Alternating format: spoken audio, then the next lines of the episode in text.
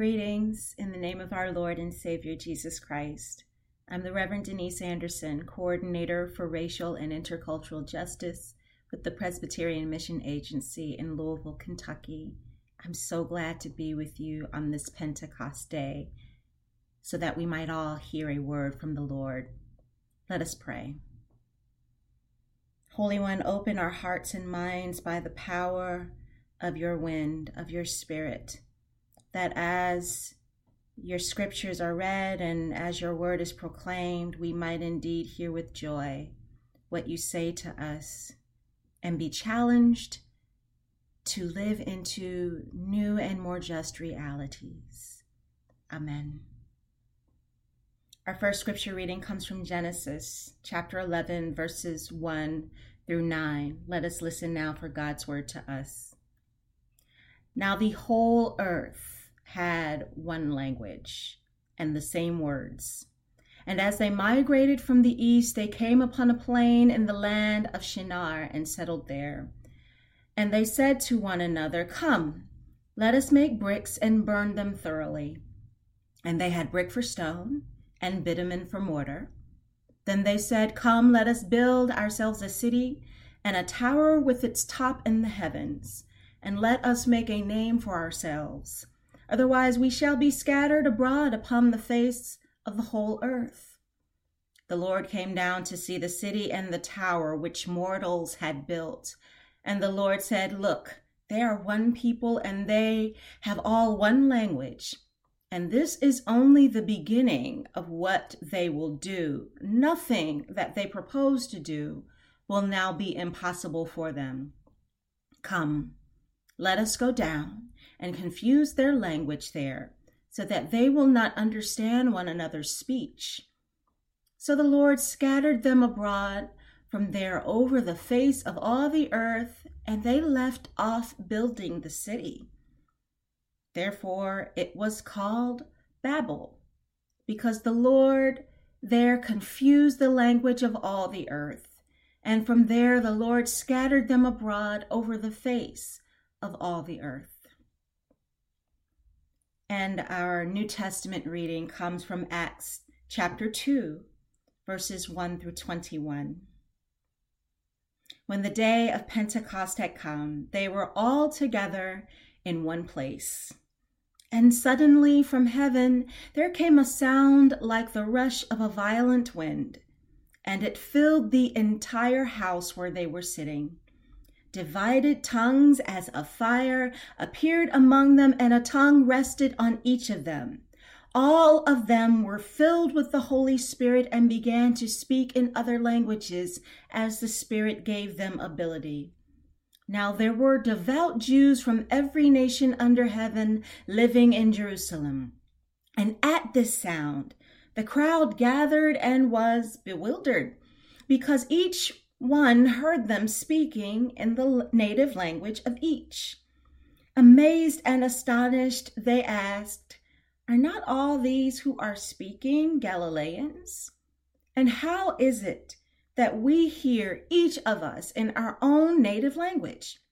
Parthians, Medes, Elamites and residents of Mesopotamia, Judea and Cappadocia, Pontus and Asia, Phrygia and Pamphylia, Egypt and the parts of Libya belonging to Cyrene, and visitors from Rome, both Jews and proselytes, Cretans and Arabs. In our own languages, we hear them speaking about God's deeds of power.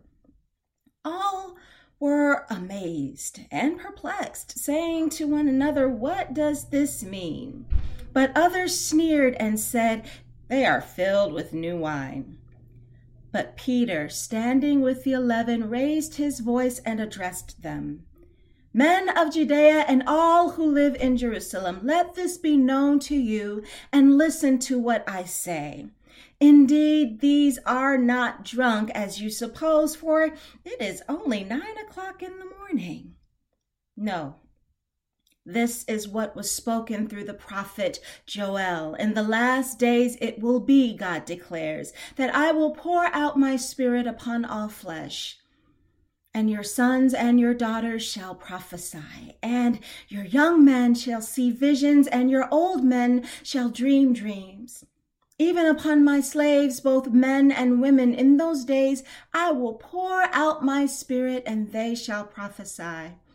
And I will show portents in the heaven above and signs on the earth below blood and fire and smoky mist.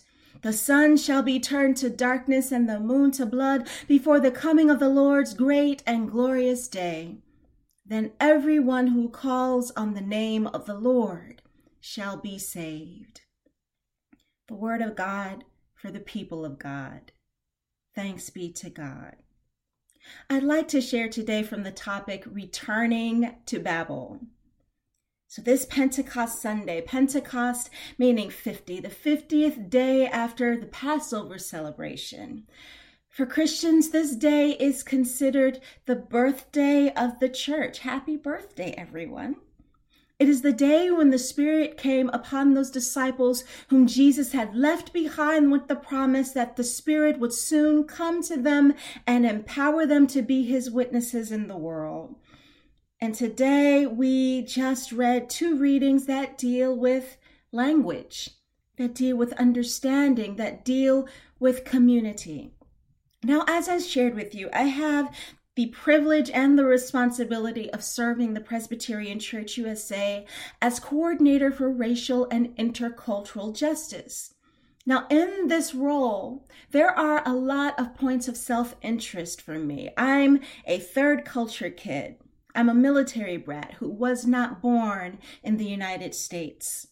I'm a member of a minoritized group of people who have experienced subjugation, violence, and the commodification of our bodies.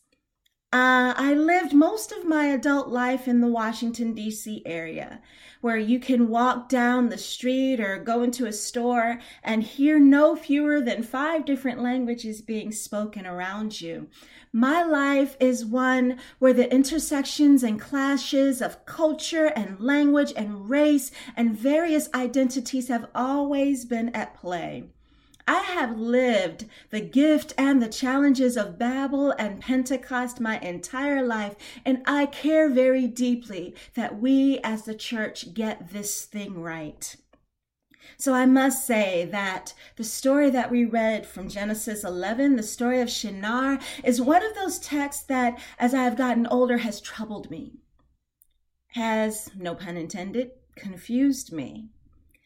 Because if I'm to lean on what my Sunday school teachers taught me about this story, the God of this text seems difficult. This God seems frankly petty to me. The people are, as the text says, one. They're one. They have the same language. They've settled together. They've set out to build something grand together. And isn't that essentially the dream of every group of people on earth to make a name for ourselves? Many of us would read this story and not really find anything wrong with their ambitions.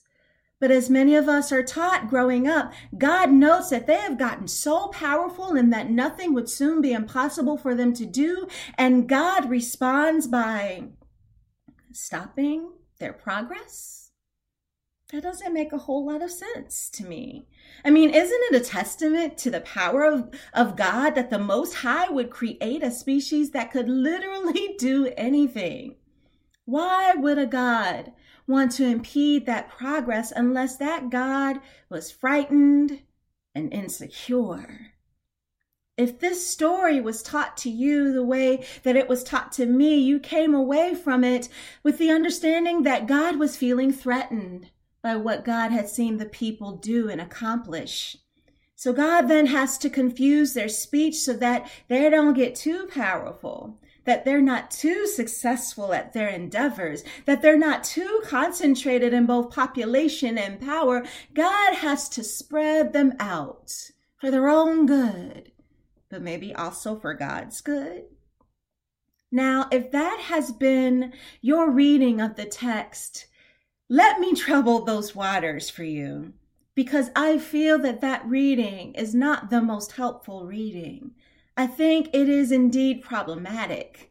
Not only does it make God look bad, though I don't really know how much God cares about looking bad, But as scholars like Dr. Eric Barreto have noted, this reading presents diversity as a curse. Diversity is painted as punishment from God or an obstacle that must be overcome rather than the gift that it is. Such readings of this text can distort our views about our differences, and they have historically been used by dominant cultures to reinforce the world order, the status quo, and to force assimilation upon subjugated groups. This reading is potentially deadly for many of us who find ourselves in the margins of society because of how we're racialized because of how we're gendered or the fact that our sexuality or our gender expression is not considered normative. I'm not being hyperbolic by saying that, friends. Our resistance to differences has long been justified using scripture. We saw it happen in the formulation of the doctrine of discovery in the 15th century. This was a doctrine of displacement of indigenous, indigenous peoples that birthed manifest destiny and was cited in a Supreme Court ruling as recently as this century. We saw it happen in the church's just, justification for slavery, an institution that was even defended by many Presbyterians, and we did not recover from that schism until the early 19th 1980s. We saw it happen in the Dutch Reformed Church in South Africa as they used scripture, this very text that we read, Genesis 11, to justify apartheid. What's more, Pentecost has often been referred to as the reversal of what had transpired at Shinar. At Pentecost, the language barriers were finally removed when the tongues of fire descended upon them and they began to speak in other languages as the Spirit gave them ability. In short, Babel is bad because differences were put in place, but Pentecost is good because they were broken down. But, friends, if you have an ear to hear, I want to offer a different reading of this story. So think back to when you were in school. I'll use myself as an example. Growing up, math was not my easiest subject. I remember when we got into algebra and pre algebra, and we started examining algebraic equations, and I was really frustrated because, well, finally I got numbers locked down and now you're introducing letters into the mix. I don't understand this. I was a child who would get frustrated when new concepts were introduced to me because I felt very comfortable with the concepts that I had already mastered. And so learning something for new for me required a huge pivot that wasn't easy and that I always didn't run to. And maybe some of you were the same way, right?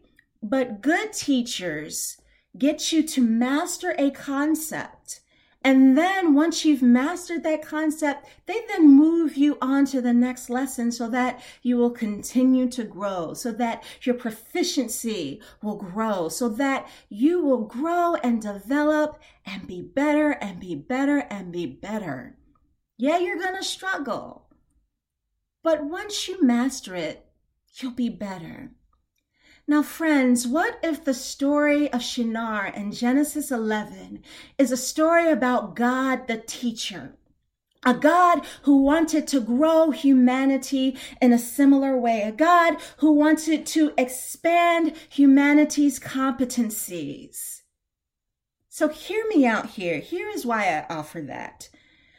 Notice that when we read the text, we are never told explicitly what God is feeling about what the humans uh, had accomplished. We hear what God notices that they've gotten powerful. We see what God does in response to what the humans have done, but we are never really told what God is feeling, what emotions are rising up for God. We have to read into the text those emotions. And the emotions that we read into the text are intimidation our displeasure. But what if God is trying to build the human's capacity by moving them to the next lesson? by moving them beyond their level of comfort. Maybe God was actually impressed by what the humans had done and decided that it was now time to trust them with more material. They could move on in their training. And might it be that the humans responded to that new paradigm, to that new lesson by getting stuck by remaining in their confusion, by never pushing through to mastery of the new paradigm. Another reading of this story suggests that God was trying to get them to go out into the world as God had commanded the first humans to do. Such a reading suggests that God didn't like how concentrated the humans had become, but what if it's even deeper than that? What if God was trying to get them to more intentionally pursue each other? Sure, they had the pursuit of heaven down. They had built this really tall and lofty project, but had that actually brought them closer to each other? In having a common language, have they somehow taken for granted their connection to each other? How far would they go to maintain their connection to each other in the face of something that made it a little harder, i.e., the sudden inability to understand each other? You know, I'm not sure if you have experienced this but oddly enough, the times that have most strengthened my relationships have been after a communication between another party has broken down. It has been in the hours spent in mediation with colleagues and lemon squeezes with friends or in a therapist's office with my spouse that have led to us coming out on the other side of that breakdown with even stronger bonds than before. We understood each other better because now we had to work at it. We appreciated each other more. It was ironically the things that challenged us that actually brought us closer to each other. But I can tell you that those times were not easy. Ultimately, we know the story of Babel as an etiology that an ancient community used to explain why there were so many different languages between us and so much diversity among humanity. If the Babel story should teach us anything, it's that God's goals and humans' goals are often at odds. Humans want ascension and upward mobility, whereas God wants to focus our attention and our intention elsewhere. I truly believe that the etiology of the story of Shinar is that God looks for ways to make human relationships even more profound. I don't believe that God is interested in a humanity that is so heavenly minded that it is of no earthly good. I believe the etiology of this story is that God wants humans right here on earth serving each other, loving each other, being with each other, not reaching for a heaven out there, but creating a heaven right here. Thy will be done on earth as it is in heaven. And I believe, I see that we constantly miss this lesson. This story, this etiology is meant to say to us that somewhere along the line in our history and in our socialization, we became alienated from each other. And in that process, we abandoned both our relationships with each other and our collective pursuit of God. But friends, there was yet hope and that hope would come in the form of God once again coming down among humanity, this time as a vulnerable child among a besieged community in a fractured world. It would come in a man who had a lot of embrace for those whom the community had abandoned and a lot of critique for the community that abandoned them. It came in a man who ironically was a carpenter, a builder who put those skills of building to work, building not lofty edifices, but the very reign of God, turning common fishermen into fishers of men, of all people. It would come in a man who would go around healing the sick and never taking a copay. It would come in one who would proclaim freedom for captives, sight for the blind, and the year of the Lord's favor. It would come in a man who would teach us how to bring heaven down to us rather than us going up to heaven. It would come in a man who would be put to death for coming for the kingdoms of the powerful. It would come in God's resurrection of that man after his murder. And on Pentecost, his church was born. His body that was animated by the Spirit, his hands and his feet were set into motion. His mouth was open to proclaim the good news and the salvation of the nations was set in place. Friends, Pentecost is not the reversal of Babel. Pentecost is a return to Babel. It is a return to the work and the relationships that we abandoned when things got difficult, when they got too challenging, when they no longer came easy for us. So I have to ask, how are we doing with that? How are we living into that return to Babel in these days? When we have been challenged to keep each other safe in the midst of a pandemic by eschewing the things that we have ordinarily turned to for comfort, by wearing masks that might irritate our faces and fog up our glasses. How are we doing with that return to Babel? How are we doing when Black and Latinx and Indigenous communities are hit hardest and most vulnerable by this virus, not just because of comorbidities, but from social realities that have been crafted over generations that impact our access to healthcare and our safety and work environments? How are we doing in this return to Babel? When extrajudicial judicial killings, of Black siblings continue, persist. How are we doing?